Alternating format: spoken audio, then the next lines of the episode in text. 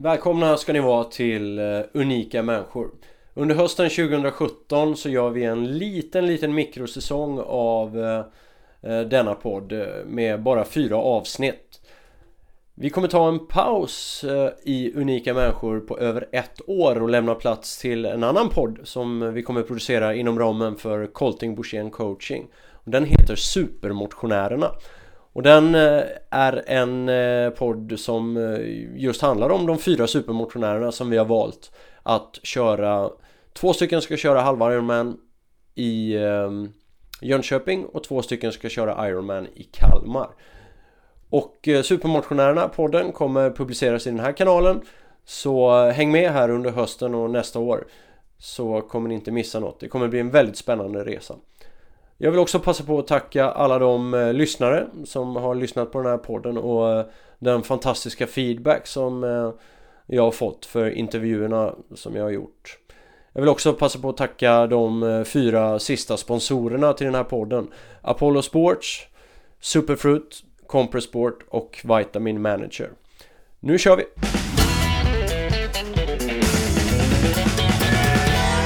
Petter Menning har både genomlidit eh, stora fysiska prestationer eh, i sin idrott men också gått igenom en hel del tragedi i sitt privatliv och eh, vi ska prata lite om eh, båda delarna idag så jag välkomnar dig Petter Menning till eh, Unika Människor.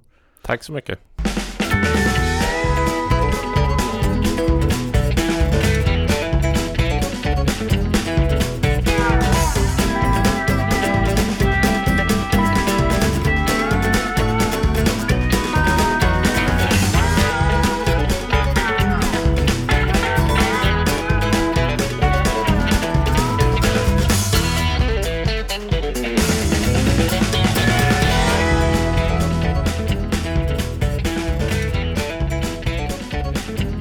Tränade du i morse?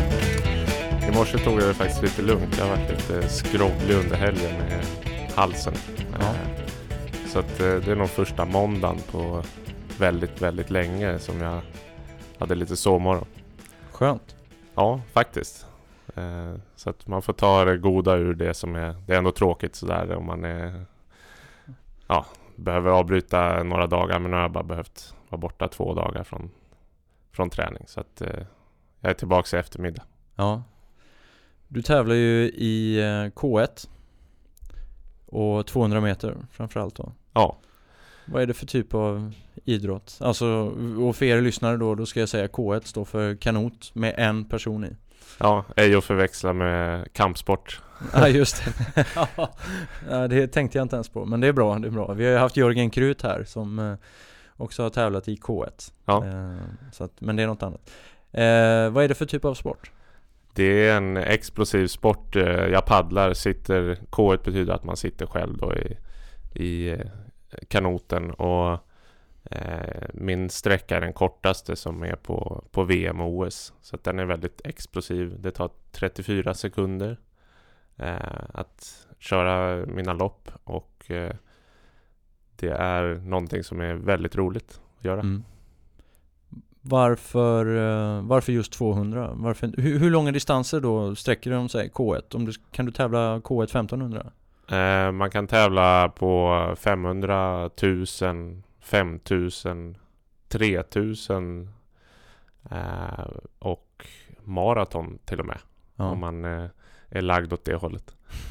och det där är lite, precis som du säger, det är lite alltså hur man är lagd som... det är det. Ja det är det. atlet. Det är som löpning ungefär. Ja, man ser ganska stor skillnad på Alltså det är som om du tittar på de uh, Usain Bolt och de som springer kort. Det är mer mm. bitiga, explosiva och om du bara går upp till 800 meter så ser du att de är ganska mycket eh, tunnare och behöver mer uthållighet och, och vidare upp 5000, 10 000 och maraton mm. och sådär. Så det är ungefär så skillnaden är hos oss också.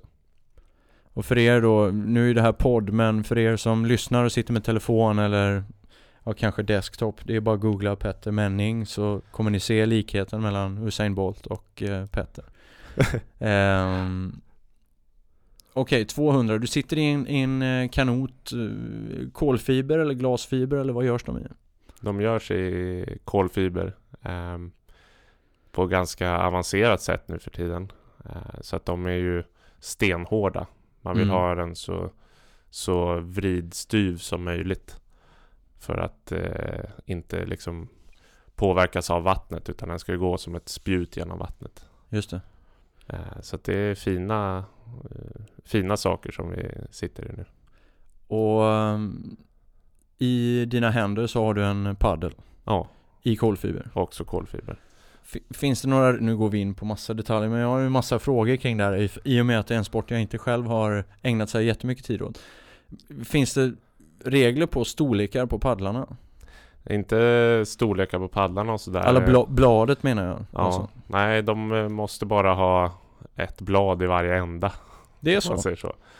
Du skulle Eh, kunna välja hur stor som helst då? Ja, Men det är kanske inte en fördel heller? nej det är inte det. Jag provar ju lite med olika storlekar och det gör nog alla på den nivån som jag är. Men eh, man märker efter ett tag. Det är alltid ett förhållande i liksom hur, hur många tag jag kan ta per minut Mm. jämfört med hur mycket, hur långt jag kommer på varje tag. Mm. Och i slutändan så ser vi ju vad som, vad som blir bäst. Liksom. Vi mäter med noggranna GPSer och höghastighetsfilm och, Mm. och sånt där. Och det, det resulterar i att nästan alla paddlar med samma, man säger diameter på, eller eh, paddelyta på paddeln så att säga. Ja, det, i en VM-final så är vi nog i varje fall sju av nio som har i princip identisk paddel. Mm. eh, vad gäller bladen och sen så håller man lite olika och lite sådär. Eh, och sen kanoterna är väldigt eh, kontrollerade. De måste vara en viss längd till exempel. Och de får inte väga mindre än 12 kilo. Så att de skulle kunna, så min kanot är lättare men sen så sätter man i vikter på olika ställen för att den ska gå eh, rakare. Eller ja, att den inte ska stegra vad vad till sätter exempel. man då? Eh, Det är små vikter som man har skenor, som man, metallvikter som man Mm. skruvar fast på olika sätt.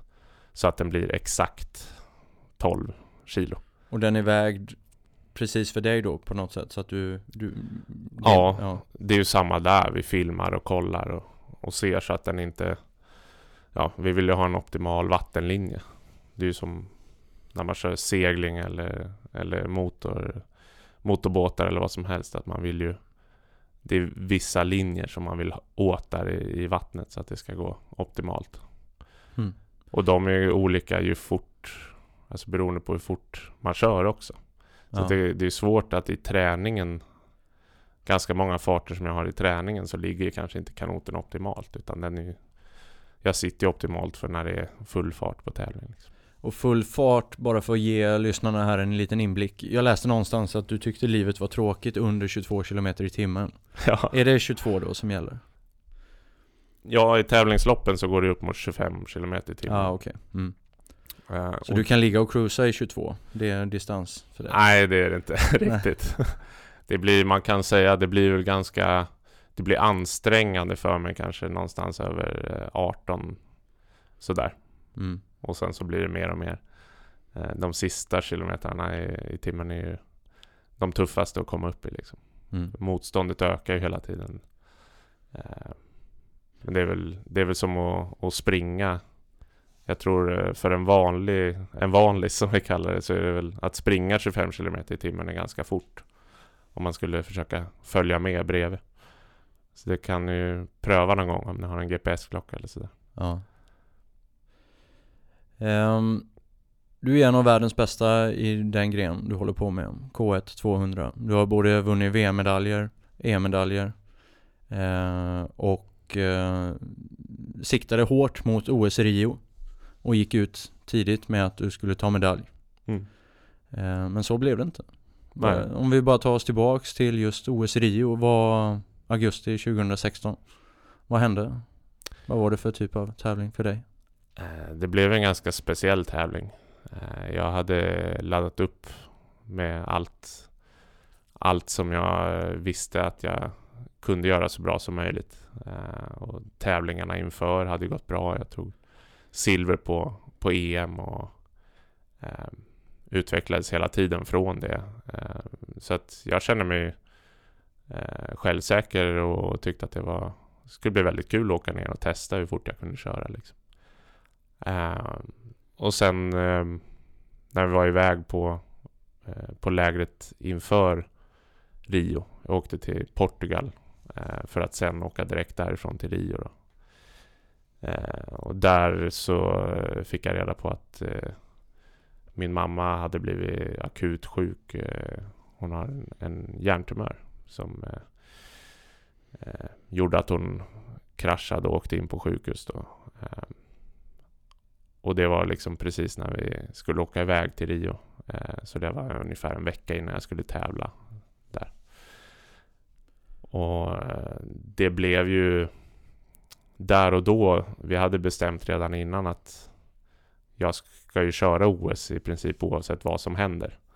Det hade jag ju förberett mig för. Så att där och då så kändes det ju som att eh, det var väldigt tungt. Men jag åkte iväg och, eh, och gjorde de sakerna som jag skulle när jag kom fram till Rio. Tyckte väl att, att jag, ja, men jag kände mig ändå stark. Men jag kände mig ganska stressad.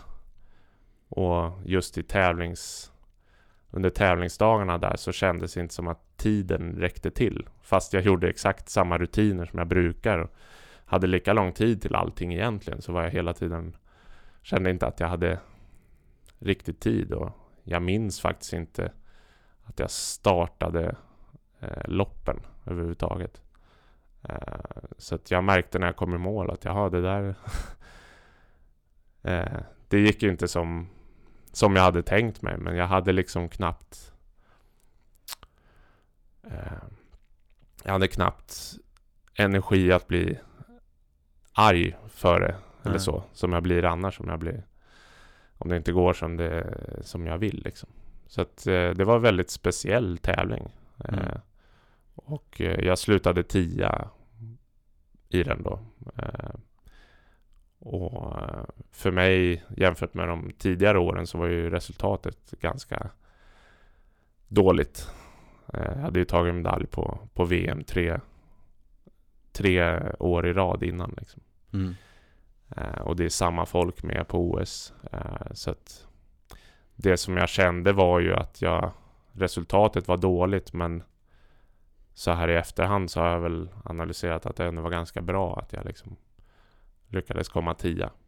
Ja. Uh, och sen efterhand så har det kommit väldigt revanschlust liksom att jag vill ju göra det bättre nästa gång. Um, så det var väl en sammanfattning som ju såklart innehåller mycket mer saker. Kan du Men, känna eh, ånger över att du ens åkte dit? Nej, det gör jag inte. Nej. Det hade jag nog ångrat ja. väldigt mycket om jag inte hade åkt. Mm. Det är någonting som jag har drömt om sedan jag var 13 år gammal. Att komma till OS. Mm. Eh, så att eh, det, nej, det hade jag nog ångrat eh, hela livet om jag inte hade åkt dit faktiskt. Men det är sådär, man vet aldrig vad som händer i, livet och jag, jag har väl länge trott kanske att jag kan styra helt över, över saker och ting och försökt göra det. Eh, men jag är ingen robot och det är ingen annan som är det heller. Så mm. det, eh, man får ta livet för, för vad det är ibland. Om vi stannar lite i den stunden så du eh, kom ju in till Rio med tre raka VM-medaljer och eh, medierna håsade dig som en, en självklar eh, medaljkandidat i Rio. Och eh, sen då gör du det här, om man ska säga fiaskot, som de sen beskriver det som. Hur, eh, hur påverkar det dig? Eh, och, och liksom, hur, hur får det dig att må? Så rent sådär eh, vad medier skriver eller inte eh, det påverkade inte mig så mycket. Däremot så tror jag att det kan vara jobbigare för dem runt mig. Eh, alltså familj och släkt och sånt där. Vänner. De, eh, vissa sådär tyckte att, åh men hur kan de skriva sådär? Hur kan... Eh, däremot, jag har väl ändå känt sådär att eh, det har funnits bra förståelse från de flesta som jag har träffat eh, i media. Ehm, och jag har ju haft mina anledningar till att inte Alltså vissa saker vill man ju hålla privat ett tag och, och sådär. Eh, så att jag försökte bara sköta allting proffsigt och eh, ja, så att säga lämna Rio för, för vad det var liksom. Mm. Eh, och det påverkar inte mig så mycket vad andra skriver och det har det egentligen aldrig gjort. Eh, jag vet ju vad jag vill och vad jag kan och eh, det är egentligen det som driver mig alltid. Så, eh, det är ju det är ju en del av, vara, av att vara en eh, idrottsperson på, på den nivån. Mm. Och jag har ju själv, alltså det vore ju dumt för mig eh, med eh, så många medaljer på mästerskap att inte drömma om en medalj på OS. Liksom. Mm. Då, jag menar, ska jag åka dit och säga att men jag kanske kommer tia för det kanske händer någonting mm. på vägen. Jag menar, om jag lägger mig där från början då blir det ju inte Nej. Då blir det inget bra liksom. Du nämnde att du analyserade Rio efteråt och fann ja, vissa grejer som du hade upptäckt då med hur hela situationen spelades ut och sådär. Den analysen, gör du den själv eller vem, vem pratar du med om det? Mycket, min fru är min tränare, Jaha. Evelina. Mm. Eh, så att vi, eh, vi analyserar ju och benar i egentligen alla tävlingar som jag gör. Mm. Eh, så att där gällde det ju, speciellt i Rio så gällde det ju att plocka ut så att säga vad vi hade kunnat påverka i förhand och vad vi inte kunde påverka. Mm. Och där har vi ju såklart hittat saker som eh, vi hade kunnat göra annorlunda som vi hade kunnat påverka också. Eh, så att det gäller ju att bena liksom och sortera, lägga i olika högar, ungefär mm. som man sorterar tvätten liksom. Får väl ta det där färggranna som vi inte kunde göra så mycket åt och lämna det och sen så ta svart och vitt och se vad kunde vi gjort eh, annorlunda eh, och ta med det till nästa gång.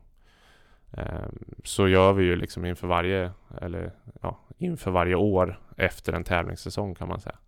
Vad, vad kan vi göra bättre till nästa år? Så det är jag och Evelina mycket som har benat i det och sen så har vi ju stödpersoner runt med mentala tränare och eh, andra mentorer och, och sådär som så att jag har inte känt mig ensam i det här kan jag inte säga.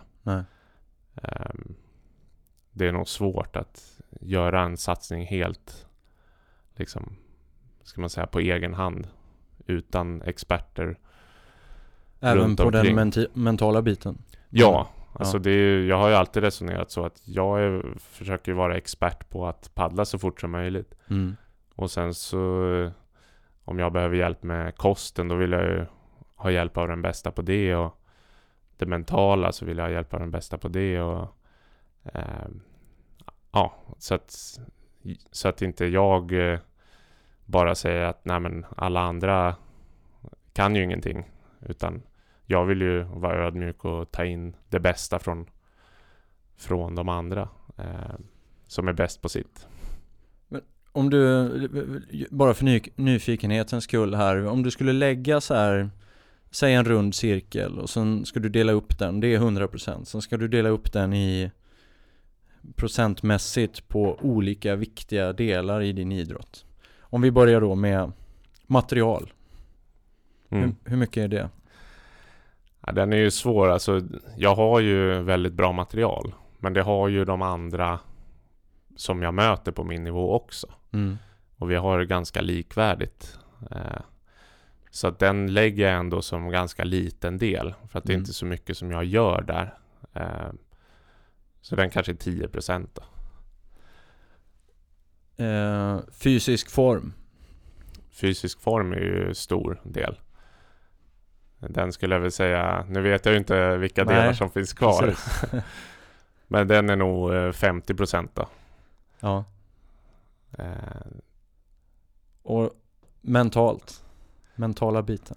Mentala biten, den hänger ju lite ihop med den fysiska formen. Ja. Eh, men den skulle jag väl säga är om jag gissar att det är den sista biten så är det 40 procent.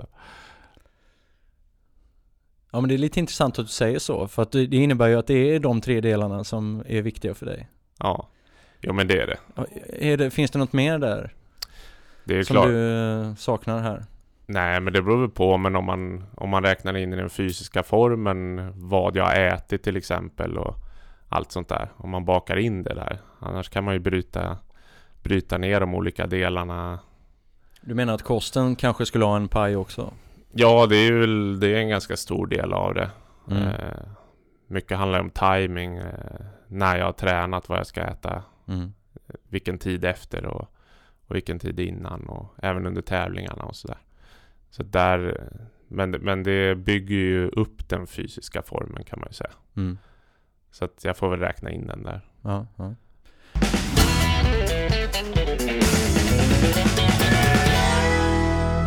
Petter, om vi eh, ska eh, backa bandet till när du var liten och upptäckte idrotten. Mm. Vad, eh, vad var det för en kille som kom på att han skulle börja paddla kanot? Det var en eh, kille som eh, ja, tyckte nog inte att det var så jätteroligt eh, med det mesta. Eh, jag växte upp, eh, mina föräldrar skilde sig i, när jag var ungefär fem år gammal. Eh, och jag har en storebror eh, som är två år äldre än mig. Och vi eh, eh, ja, vi växte upp med vår våran pappa som var alkoholist. Och han eh, hade ju svårt att ta hand om oss eh, när han drack för mycket. Och, så att det var ju mycket som jag har förstått i efterhand, vilket jag inte riktigt reflekterade över då. Eh, så hjälpte ju min brorsa väldigt mycket. Eh, han gick och handlade och lagade mat och sådär från han var väldigt liten liksom.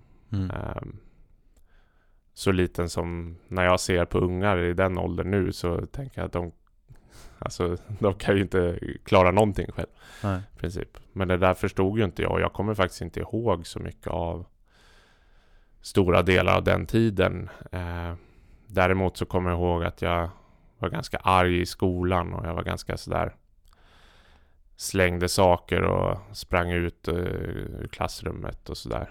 Ehm, och eh, jag började med lite olika idrotter. För det var ju ändå, det var ju något annat liksom. Det var någonting Mm. att komma till som var ehm, Glädje. Var, ja, det var mer glädje precis. Det Mm. var liksom otvunget på ett sätt. Skolan kändes så på något sätt jobbig att gå till också. Det var jobbigt att vara hemma, det var jobbigt att komma till skolan liksom. Så att jag började med olika idrotter. Eh, Eh, pingis, karate, fotboll, bandy på Zinkensdamm och ja, det var, jag provade massa olika idrotter. Och sen så var det en kompis i, i skolan som, eh, som höll på med paddling. Och jag hade provat paddla någon gång för några år sedan så att då följde jag med eh, han och hans pappa. Och provade att paddla och sådär och ja, jag tyckte att det var lite läskigt och paddla i början. Eh, jag ramlade i mycket. Och, eh, men sen efter ett tag så, så började det kännas bättre. Och, eh, det blev som en familj den här kanotklubben. På Reimersholme började jag. Eh, och det blev liksom som någon, en trygghet som alltid fanns där. De var alltid där. Varje tisdag var det, var det tävling. Eh, där runt öarna vid Reimersholme och Eh, det var olika träningar och både på vintern och på sommaren och det fanns liksom alltid där. Och det var nog det som jag hade jobbigast med att under uppväxten att det var osäkert hela tiden. Fanns, fanns pappa där? För, skulle han ha däckat för att han har druckit för mycket? Eller skulle han finnas där och, och göra middag åt oss eller sådär? Så att det, det blev en väldig trygghet. Eh, jag tillsammans med den här kompisen och hans eh, pappa och, och, mamma blev, det blev som en liten extra familj också. Jag följde med dem efter skolan. Eh, och käkade middag där och, och sen åkte med till, till träningen och sen skjutsade de hem mig. Och då hade plötsligt hela dagen gått. Det var klockan nio när jag kom hem. Eh, och det är lite konstigt i den åldern att tänka så. Men jag ville liksom få dagarna att och gå så att jag bara kunde gå och lägga mig. Så att, jag, mm. så att natten kom liksom och då kunde jag sova. Eh, Visst, visste din kompis och den familjen vad, vad du hade för situation hemma? Eh, jag har ju pratat med dem eh, efteråt och de förstod ju lite så men de förstod ju inte hur illa det var. Nej. Eh, och det var nästan ingen som, som visste det som jag har förstått i efterhand. Så att det var ju egentligen ingen som, alltså, ja de förstod ju, de tog ju hand om mig på ett väldigt bra sätt. Jag är mm. otroligt tacksam för att de gjorde det. även fast de inte förstod att det var så illa. Det, det är ju svårt. Det, det känns ju... Jag tror att många tycker att det är pinsamt prata med kompisar i skolan om, om man har föräldrar som inte mår bra och missbrukar eller har någon annat, något mm. annat problem. Det är ju det är väldigt vanligt. Det är ju 25 procent av alla unga nu idag som, eh, som har en förälder med missbruk eller eh, psykiskt sjuk. Och det, eh, idrotten är ju en viktig del i att fånga upp ungdomar som, som mig. Mm. Och sen vet man ju aldrig vad det leder till. Nej. Jag blev världsmästare. Eh, men många andra lika så jag eh, har ju blivit räddade liksom. Oavsett vad man använder idrotten till sen så, så blir man ju så att säga räddad eh, och får en, en trygghet och någonting att hålla fast i på något vis. Och mycket glädje med kompisar och sådär. Så att eh, det, för mig så har det, det har gett så otroligt mycket mer att, att hålla på med, med idrotten än bara en drös medaljer hemma i ett skåp liksom. Vad um, Visste din pappa, eller när fick din pappa reda på att du, du paddlade? Eh, nej men han visste ju det. Ja. Eh, och det var faktiskt han som tog ner mig och min brorsa första gången då när vi eh, När jag bara paddlade när jag var yngre då. Mm. När jag inte följde med den här kompisen efter skolan. Och, eh, och han gillade ju det där. Han tycker Han tyckte om vatten och han var en väldigt påhittig pappa. Eh, sådär, han gillade att liksom göra utflykter och mm. cykla. Vi bodde i Hornstull där på Söder. Cykla bort till det bästa glassstället i stan eller bästa badplatsen eller sådär. Mm. Göra sådana här grejer. Det är ju bara att eh, ja, vi hade till exempel, vi skulle gå upp i alla höga platser i, i Stockholm. Mm. Så att vi började där vid Höga Lidskyrkan som låg precis vid oss. Där ser man ju jätte, jättelångt. Och sen så gick vi upp i Stadshuset. Um, och sen skulle vi fortsätta sådär. Men det fortsatte liksom aldrig för att varje gång vi skulle till något nytt ställe så, så hade han ju druckit för mycket. Och, mm. um, det gick inte och, och så där lite var det ju hela tiden. Eh, det var ju väldigt mycket som hade kunnat varit väldigt roligt. Men det, eh, det blev aldrig av. Eh, och det kan jag känna idag. Nu, han dog 2013. Och det jag känner idag är ju vad det hade kunnat varit. Om mm. han, ja, så att säga hade blivit frisk från, från sitt beroende. Och, eh, nu idag så har ju jag en dotter tillsammans med min fru eh, som är åtta månader och superhärlig. Och jag tror att han hade varit världens bästa farfar till henne. Eh, mm. Superrolig sådär. Och det är ju det som det kan göra mig lite ledsen idag när jag tänker på det. Mm. Vissa gånger.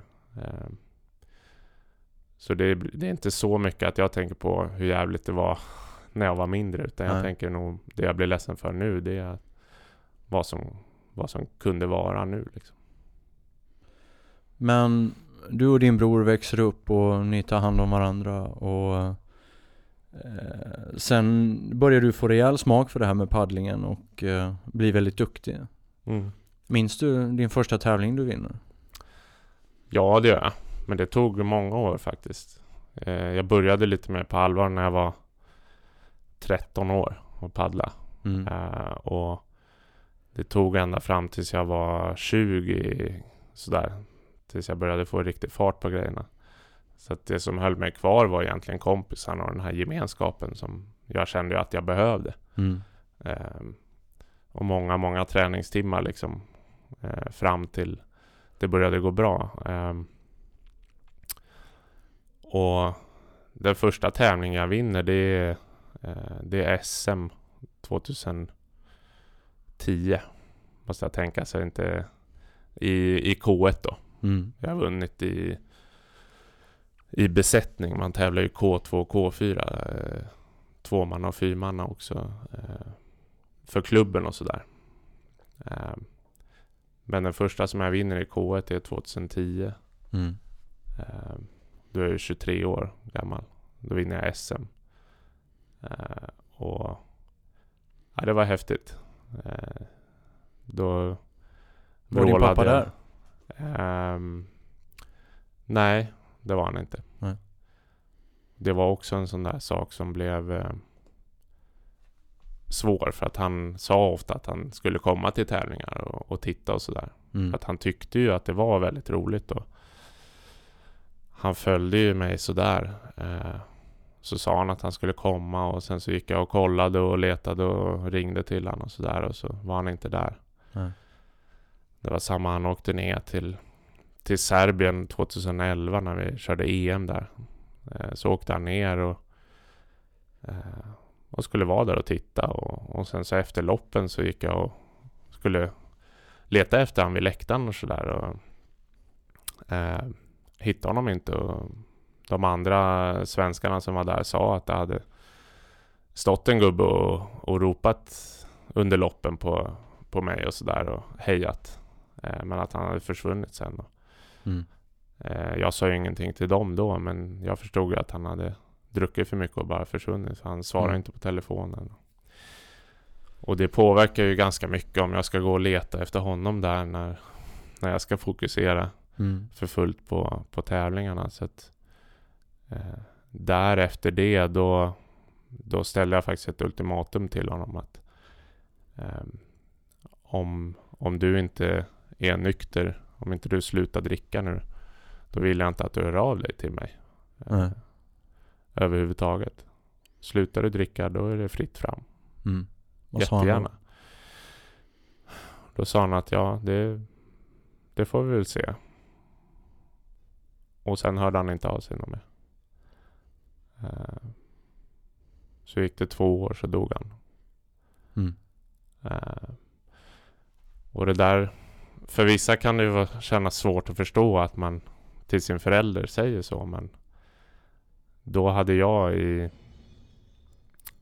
24 års tid gett säkert tusentals chanser Mm. och förlåtit så många gånger. Eh, Så att det är på ett sätt det bästa beslutet som jag tog för att då på något sätt så ändå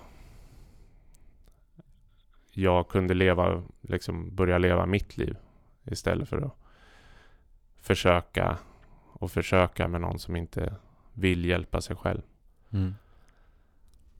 Eh, och det är ju svårt och det är många som lever med med det där hela livet att man försöker hjälpa sina föräldrar som inte vill hjälpa sig själva. Mm. Och det tynger ju ner.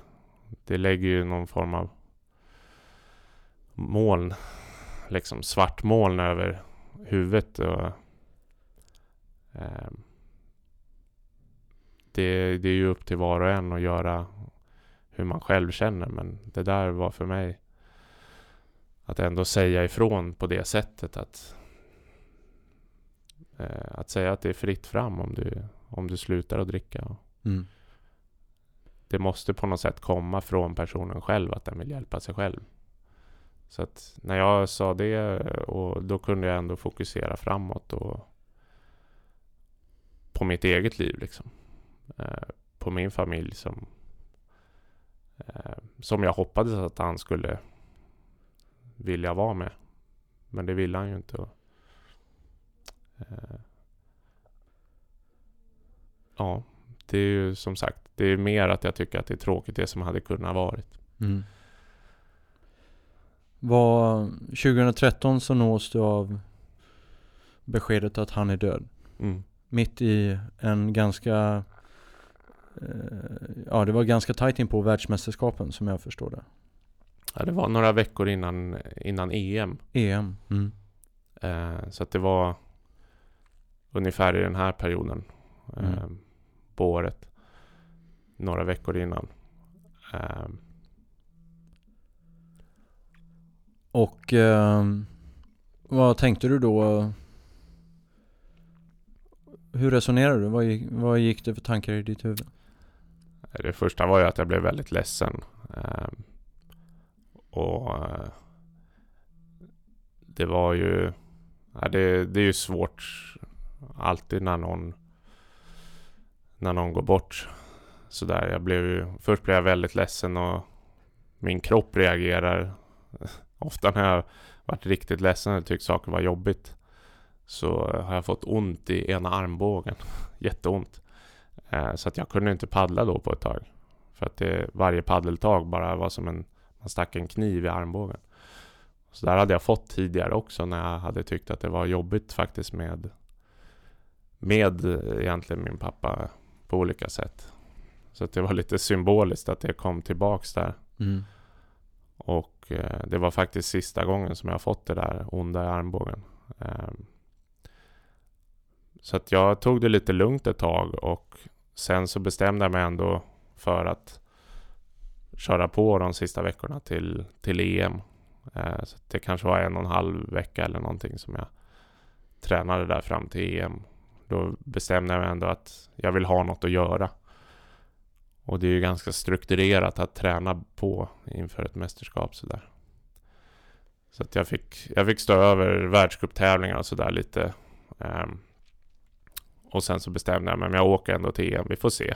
Det får gå hur det, hur det går, men Uh, anledningen till att jag hade börjat paddla var ju för att jag ville ha någonting som var mitt eget. Mm. Så att därför så var det också ganska naturligt att använda paddlingen som ett utlopp för det här. Nu kände jag ju sorg och det hade jag väl gjort egentligen mycket innan han Mm. dog också. För han hade ju försvunnit mer och mer som en pappa för mig på det sättet. Eh, Så att det var, jag hade ju bearbetat det med träning väldigt mycket innan också. Så eh, då grävde jag ner mig i träningen och så åkte jag till EM och, och körde och efter försöksheatet då vann jag och gick direkt till final då. Eh, Och då då kom det väldigt mycket känslor. Då fick jag paddla åt sidan och jag var glad att jag hade såna här Oakley-glasögon på mig som, som täckte hela ansiktet nästan. eh. För då bara la jag mig och grät där. i- Jag bara satt kvar i kanoten och grät. Och, eh, det var både att jag var glad för att jag hade lyckats, så att säga, den här idrotten som jag hade räddat mig, att den fortfarande fanns där för mig på något vis. Mm. Eh, även i den här svåra stunden. Och så var jag liksom, jag var både glad och ledsen på samma gång. Ja. Eh, väldigt mycket känslor och, och sen så ringde jag hem till Evelina och så sa jag att ja men nu nu, ja, jag tycker att det här är så himla roligt liksom. Och paddlar jag så här imorgon så kommer jag vinna EM imorgon. Liksom. Mm. Och sen så gjorde jag det. Och det var en väldigt härlig känsla. Det var på något sätt ett, jag vet inte vad man ska säga, en symbol kanske för hela Mm. min eh, hela min uppväxt. Att jag, ja, att jag kunde använda idrotten till att få utlopp för någonting som, för saker som var jobbiga liksom. Ja. Och att sen få en guldmedalj för det är ju eh, ett stort plus såklart. Mm. Sen så fortsatte säsongen eh, och eh, jag kom fram till VM och ehm, då hade det ju gått lite längre tid liksom. Det hade gått några månader och då kände jag ändå att jag var tillbaks i fokus på paddlingen och kunde ta mitt VM-guld där. Eh, och det var otroligt skönt. Eh, men efter den säsongen då kände jag också att det hade varit väldigt mycket upp och ner som hade pågått så att jag blev väldigt trött och tog lite längre vila liksom på, på hösten. Eh, Mm.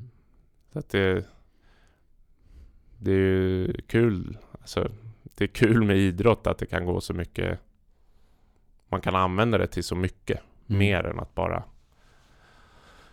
än att bara ja, förbättra sin fysik eller vad man ska säga. Det står ju lite omskrivet om det här att du just valde att berätta den här historien eh, just då när han hade dött. Att du gick ut med det. Varför gjorde du det? Jag gjorde det. Jag tror att det, det var ju efter den här säsongen som jag, som jag berättade om det. Mm. Eh, och jag gjorde det för att jag, eh, jag tycker att det är viktigt eh, för de som är unga idag att få höra att det, det går att göra saker även om man även om man inte har alla förutsättningar hemifrån. Det behöver inte finnas någon som skjutsar en till träningen varje dag eller sådär. Jag har bokat så många olika resor själv och lånat kanoter på plats och fixat och trixat. Eh, man behöver inte ha att båda föräldrarna finns där och, och skjutsar. För det är lätt ibland att man får den bilden att allting Ja, om man inte har allting från början så är det svårt att komma någon vart. Mm. Så därför så tycker jag att det var väldigt viktigt att kunna berätta. Eh, dels för min egen skull. Det har varit skönt att liksom få den stenen lyft från, från hjärtat på något vis. Och, och även för alla som är där ute. Så att sen började vi samarbeta med Maskrosbarn som, eh, som är en organisation som hjälper barn eh, och ungdomar som har föräldrar med missbruk eller eh, är psykiskt sjuka. Mm. Och eh, de gör ju ett kanonjobb på det här.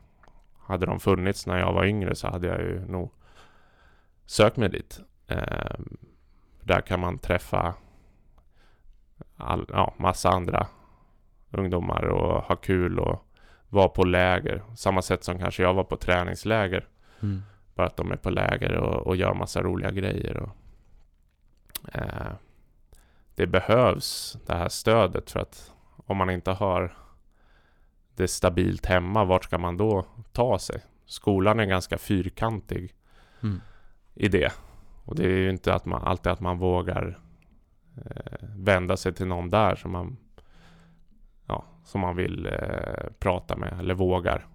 Kompisarna i skolan kanske man inte vågar prata med. Nej. Sådär. Jag tyckte att det var pinsamt. Eh, så att eh, det, nej, jag tycker att det är viktigt att försöka vara en förebild eh, på mer, fler sätt än bara idrottsligt. Jag tänkte på det att du beskrev att du var ju verkligen ingen naturtalang på att paddla. Det tog ju tio år innan du eh, faktiskt vann eh, ett individuellt eh, mästerskap, SM där, 2003. Nej, eh, det var 20... Ja, du var, 20, 2010. du var 23 var Jag var det? Så det, 23. Ja. Ja. Ehm, men det var ändå så pass roligt och det var vännerna som höll dig kvar i idrotten att du valde att fortsätta. fortsätta. För du, då hade du ändå gått igenom ett riksidrottsgymnasium som paddlare då. Mm. Och n- när liksom började du fatta att, här, att du skulle bli bra? För det, det som jag känner så här, det är nästan en brytpunkt efter gymnasiet där. Kommer du inte med i landslagen och allt Mm. sånt där, då, då är det ganska lätt att man tar ett jobb och lägger ner. Mm. För det är svårt att finansiera en, en Mm. satsning. Vad kände du? Vad tänker du om det? Ja men det, för det var, jag var inte så framgångsrik när jag gick gymnasiet. Och jag hade problem mycket med, med axelskador och sånt där. Så att eh, då var det en period som, som var rätt tung. Men det var fortfarande aldrig att jag tänkte att, att jag skulle lägga av på något vis. För att jag ville, jag ville så gärna vara kvar i den här eh, gemenskapen som, som ju fanns i kanotsporten och som finns fortfarande. Eh, så att det höll mig liksom kvar. Eh, och sen när jag slutade kanotgymnasiet då fick jag också mindre problem med axlarna. Eh, om det var åldern eller om det var... Jag hade hållit på otroligt mycket med rehab på olika sätt. Så att jag fick väldigt bra eh, hjälp med det. Och sen så var det eh, en sommar där, det var 2008. Som ju var sommaren efter jag hade tagit studenten. En, det gick en sommar och sen så nästa sommar då. Då, eh, då fick jag ändå lite mer fart på grejerna och så blev jag reserv i en K4 då. Eh, till ett U23 eh, EM. Och sen så blev eh, killen, en av killarna där, blev skadad, en av mina bästa vänner. Eh, så han blev tyvärr skadad eh, en vecka innan vi skulle åka. Och då fick jag reda på när vi skulle åka att ja, men då får jag sitta i, i K4. Eh, så åker vi ner till tävlingen och kör. Vi har inte tränat så mycket ihop sådär. Eh, men så kör vi på och så blir jag... Eh ja, då blir vi fyra på, på det U23-EM. Eh, vilket var långt bättre än vad både vi hade trott och vad några andra svenskar hade kommit på väldigt länge. Så där och då kände jag väl ändå att men det här är någonting som som jag ändå ja, nu, nu kan jag bli rätt bra på det här. Mm. Och sen efter det så så gick det bättre och bättre och i och med att jag hade mindre ont i axlarna och kunde träna mer. Men det var fortfarande det där som höll kvar mig. Det var den här gemenskapen. Och vi flyttade mm. till Vaxholm, jag och min fru. Och, eh, ja, det var ett stort gäng där som tränade tillsammans och hade kul och sådär. Så att det var ju viktigt för mig. Att jag mm. inte bara satt helt själv då efter gymnasiet. För då hade det varit tungt att fortsätta tror jag. Så det var fortfarande en sån här gemenskap som, som höll mig kvar. Och kanske drivet till att jag ville bli bättre hade lite faktiskt att göra med att om jag ändå blev bättre då skulle jag ju få åka på mer träningsläger och vara kvar i den här gemenskapen. Ja, just eh, Annars blir man så. utfasad. Ja, men lite så. Ja. Så att jag, det har jag tänkt på faktiskt i efterhand. Att jag tror att det, det har nog varit en del i att jag har velat bli bättre. Att ja. jag ska få vara kvar i, i gemenskapen för den har varit så viktig för mig. Ja. Men eh, du är ju 30 idag. Mm. Fyller 30 ja, år. Ja, fyller 30 nu ja. i sommar. Och eh, hur gamla är dina liksom, medtävlande ute i, på världsnivå, på, i världseliten? Så här? Är, är de i din ålder, är de 10 år yngre? De eh, flesta som är som jag har fightats med de senaste åren är några år äldre än mig. Det är så? Ja. Mm. Varför, hur kommer det sig? För så är det ju inte i andra idrotter. Nej, det är väl lite så kanske i längdskidor eller eh, Ja nu flera löpare som börjar lägga av faktiskt på sprint är ju gamla. Ja. Så att det är ju några sådana idrotter men eh, Jag tror att det tar ett tag att, att lära sig att paddla för de flesta. Så att eh, det krävs liksom eh, rutin och det är ganska tekniskt svårt. Speciellt att paddla riktigt fort. Mm. Så det, det, kan vara att man behöver liksom lära sig paddla på det sättet. Sen så ibland kan det ju vara slump också. Att, ja, att det är just vi som är just nu. Och sen så blir det väl kanske några yngre om ett tag. Och då kommer alla undra, ja ska man vara ung om man är om man är sprinter. Så att, men de är några år äldre än mig, de, de som jag tampas med på riktigt. Um, så att på så sätt så känns det ju bra för mig att jag vill ju fortsätta så länge jag tycker att det är roligt och ja. absolut i, till 2020 i Tokyo och sen vidare om det Mm. fortfarande funkar liksom. Det är ju många av dem som eh, som jag har fightats med de senaste åren som har väl varit lite så här, ah, men jag kanske ska lägga av men nu fortsätter de ju fortfarande. För att de tycker att det är så kul och det får jag ju se hur situationen är med familj och allting sådär. Men Mm. som det är nu så får jag ju mer tid till familjen än vad jag hade fått om jag hade åkt iväg och jobbat hela dagarna.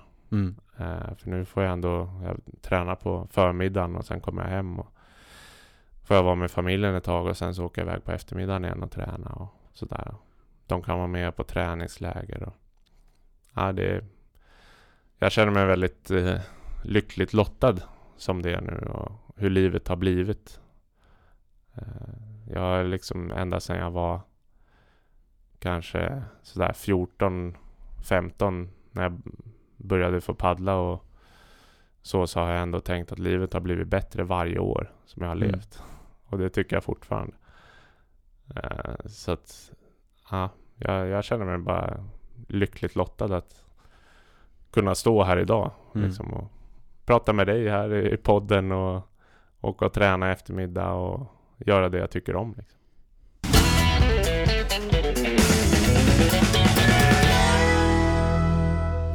Jag tror många av eh, lyssnarna här är intresserade av att, om vi ska bryta ner en paddelvecka liksom. En, en eh, hård vecka i ditt liv. Hur, Mm. ta oss igenom den då. En hård vecka börjar eh, med att jag blir skittrött på måndagen och sen så på tisdagen så undrar jag när den ska vara över och sen så är den slut på lördagen. Vila på söndagen. Eh, men för att bryta ner den lite mer så eh, jag tränar ofta tre gånger om dagen. Ja. Så att eh, måndag tre pass, eh, tisdag tre pass, onsdag två pass, torsdag tre, fredag tre och eh, lördag två. Och Och vad består passen av? Eh, jag paddlar som en måndag då, så, så paddlar jag ofta eh, på morgonen och sen styrketränar efter det eh, på förmiddagen. Och sen så paddlar jag en gång till på eftermiddagen. Och vilken typ av eh, paddling är all paddling eh, liksom syrapaddling eller är det, um, varierar du där också? Nej men där varierar jag ganska mycket. Ja. Så att det är lätt att tänka att, att jag är sprinter och då tränar jag bara snabbhet eller Mm. mjölksyra eller sådär. Men det krävs ju ganska många olika delar. Så att om man ser året som en cirkel så kan man väl säga att i början av cirkeln på hösten då, då, då tränar jag mer uthållighet och Mm. grundstyrka och sådana där saker. Och ju närmare cirkelns så att den blir sluten så att säga när Mm. mästerskapen kommer eh, som VM då i, i slutet av sommaren som är mitt stora mål. Eh, ju närmare den ju mer snabbhet och loppspecifikt blir det liksom. Så att man kan väl säga att mixen går från långuthållighet till snabbare, snabbare, snabbare, snabbare. Tills nu då när det ska gå riktigt snabbt. När det snart är EM och sen VM. Och eh, när du pratar snabbt, vad, vad pratar man liksom för typ av pass när du kör ett, eh, ett, ett snabbhetspass liksom? Snabbhetspass är ju ofta kortare intervaller. eh, Jag kör kanske 10 sekunder till exempel. Mm. Kör jag ren snabbhet då kör jag 10, 10 stycken 10 sekunder med 5 minuters vila. Så att då, och då ska jag ju paddla så fort, fort som möjligt. Då paddlar jag ju lite fortare än vad jag gör när jag kör i ett lopp. Eh, Det är ju för att öva både nervsystemet och musklerna att komma upp i en hög fart. Och förhoppningsvis när jag sen är i form så kan jag kanske hålla den där farten då i loppet. Mm. Men just nu är den farten lite högre än vad jag har i ett lopp. Sen så kör jag mjölksyra som torsdag. Förra veckan så körde jag sex stycken 200 meters lopp max. Eh, och då paddlade jag ett lopp. Och sen så vände jag runt så här och paddlar tillbaks längs med banan. Eh, om man ska måla upp en bild så ligger det bojar så här hela vägen längs banan. I Hur många meter mellan dem då? Eh, mellan dem så är det 25 meter mellan varje boj. Vad har, Eh. bara en teknisk fråga, vad har du klockan? Alltså hur vet du vad tiden, har du någon klocka på båten? Du kan ju inte ha den på armen. Nej, det är en, jag har sug, eh, Sug, Ja, sugproppsställ. ja. som klockan är på. Så att jag ser den ju, det är egentligen lättare än om man springer och har den på armen. För Ja, den är precis, alltid på ser den. samma ställe framför mig. Jag liksom suger fast den på Vad är det? En Garmin typ eller? Eller? ja, Polar. Polar. Eh, Ja, Polar. Inte Garmin. Nej. Eh, Nej, men men, okej, eh, så du har, det är ju helt, eh, det blir ju väldigt psykiskt knäckande liksom att se det där varje, hela tiden. Ja, jag eh, faktiskt vissa pass så väljer jag bort eh, Alltså man kan ha olika fönster på de här klockorna. Mm, och, mm. Så att vissa pass, jag har ett fönster som bara är tid. Ja, Bara tid liksom. Det tar jag fram ibland. ja, För det är ju bara Men ibland så har jag framme hastighet och maxhastighet eller puls eller vad jag vill där. Eh, och det kan ju ibland kännas jobbigt om jag är sliten och så ser jag att men maxhastigheten idag har ju inte varit särskilt hög. Fast det känns som att jag har kört allt vad jag har. precis. Och, och där kommer min nästa fråga. Det, det finns ju yttre faktorer i det här också. Vind, strömmar, eh, väderlek liksom. Är det inte något som ni har i tanken? Jo, ehm, det är det ju. Alltså det är ju inga, inga maxhastighetsrekord eller bästa tider på, på tävlingar har ju gjort i motvind. Nej. Så är det. Utan det behöver ju vara varmt i vattnet framför allt. Det är en jätteviktig faktor. Varför? Eh, det är lättare, vatten som är varmare rör sig lättare bort från kanoten. Mhm. Det är som om du tar en isbit så är den still Mm. i princip. Det rör sig lite. Och sen så tinar du upp den i en kastrull tills fram till den börjar koka. När den precis har blivit flytande då är det fortfarande ganska trögt vattnet. Sen när det börjar koka då rör sig det jättesnabbt de här molekylerna i vattnet. Så att om du har ett vatten som är 10 grader som det är hos oss i bara här för ett litet tag sedan. Då rör det sig trögare så att det går trögare att paddla faktiskt. Och det känner man till och med fysiskt. Jämfört med när vi var nere i Ungern och Serbien nu och det var 30 grader i vattnet. Då går det snabbare att paddla. Och Så lägger lite- du på en, ja. en lätt medvind på det, då kan, då kan man paddla världsrekord. Men eh, tror du att det tröga svenska vattnet har varit en framgångsfaktor då, i ditt fall? Eh, jo men det tror jag absolut att det kan vara. För att sen när man kommer ner till tävlingen så bara wow, det här, nu känns det ju lätt. En extra lunga? Ja, ja men nästan så. Ja. Eh, så att det, det tillsammans med bra formtoppning kan ju faktiskt göra att man känner sig, Det är ditt höghöjdsläge. ja, det, det blir lite så. Men jag har ju också läst på tal om då träningen att du typ bänkar 150 kilo, 145 200. 200? Ja. Ja, vad var det du, det var marklyft? Nej, Det är bänkdrag, man, man, lägger, man ligger på en hög bänk och drar eh, vikten så att säga mot sig. Man börjar med, med stången under sig. det var, Det är 150, har jag, nej, 170 har jag tagit där på den. okej, men vanlig bänkpress alltså? 200 kilo? Ja. Jäklar, det, det, ja, det är mycket alltså. Hur, hur Ja. står det sig i svenska, bara tyngdlyfta mått liksom? Kanske är jag, ganska dåligt. Ja, jag, har, ja, men jag kollade någon sån där när man lyfter utan tröja då, som jag gör. Eh, och ah, jag vet inte, jag tror att det skulle stå sig ganska bra. Ja.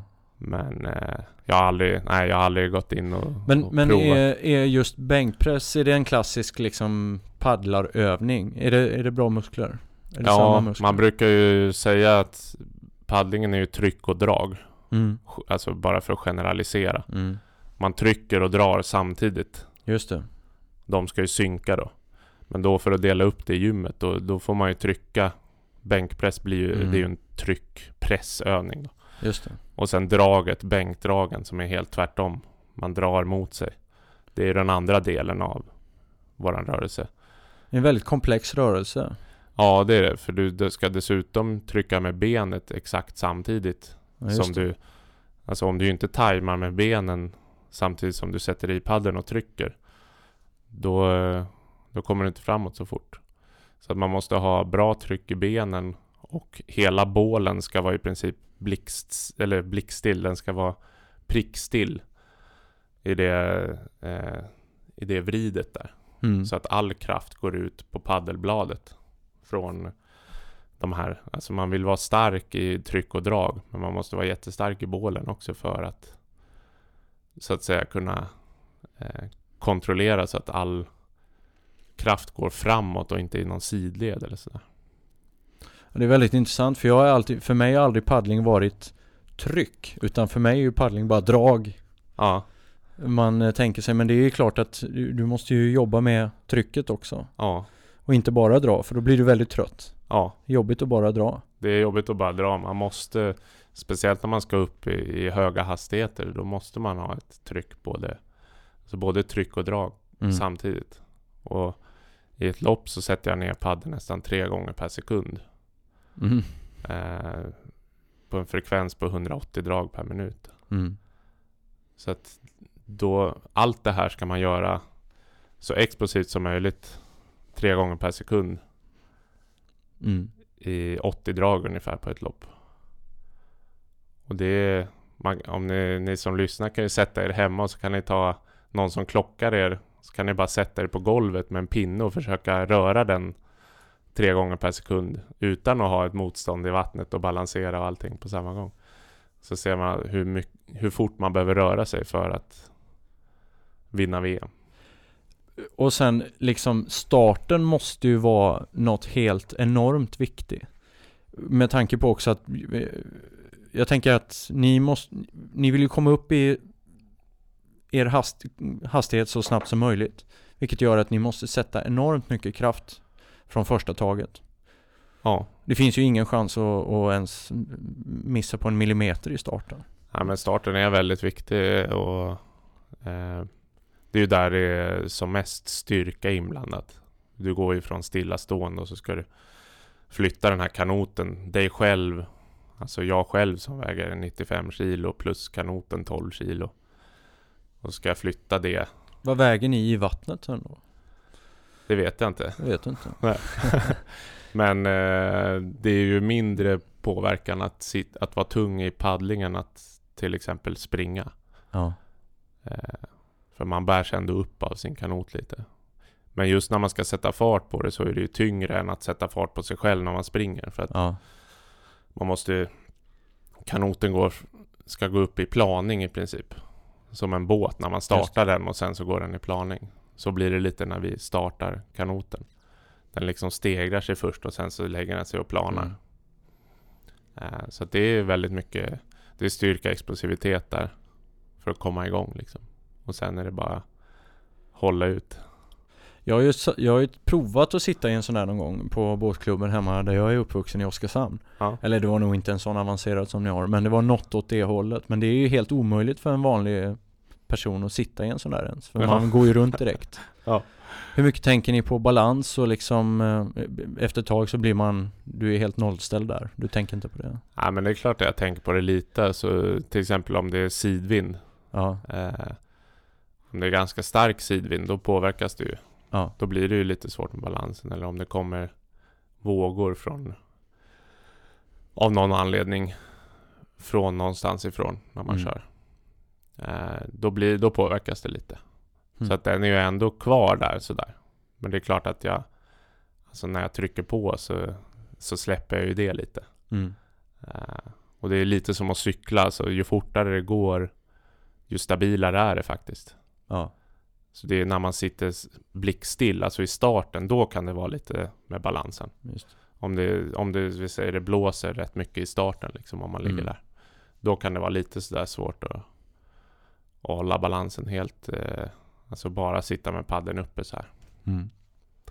Så, eh, men eh, vi brukar säga till de som eh, är och provar våra kanoter att de får tusen kronor för varje sekund som man kan sitta kvar i kanoten. Och det är ingen som har vunnit än.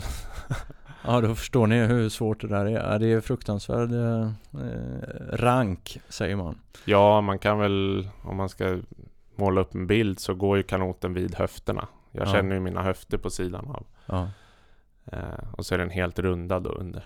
ja. Så ja, det är en ganska smal, Hmm. Smal farkost. Men snabb.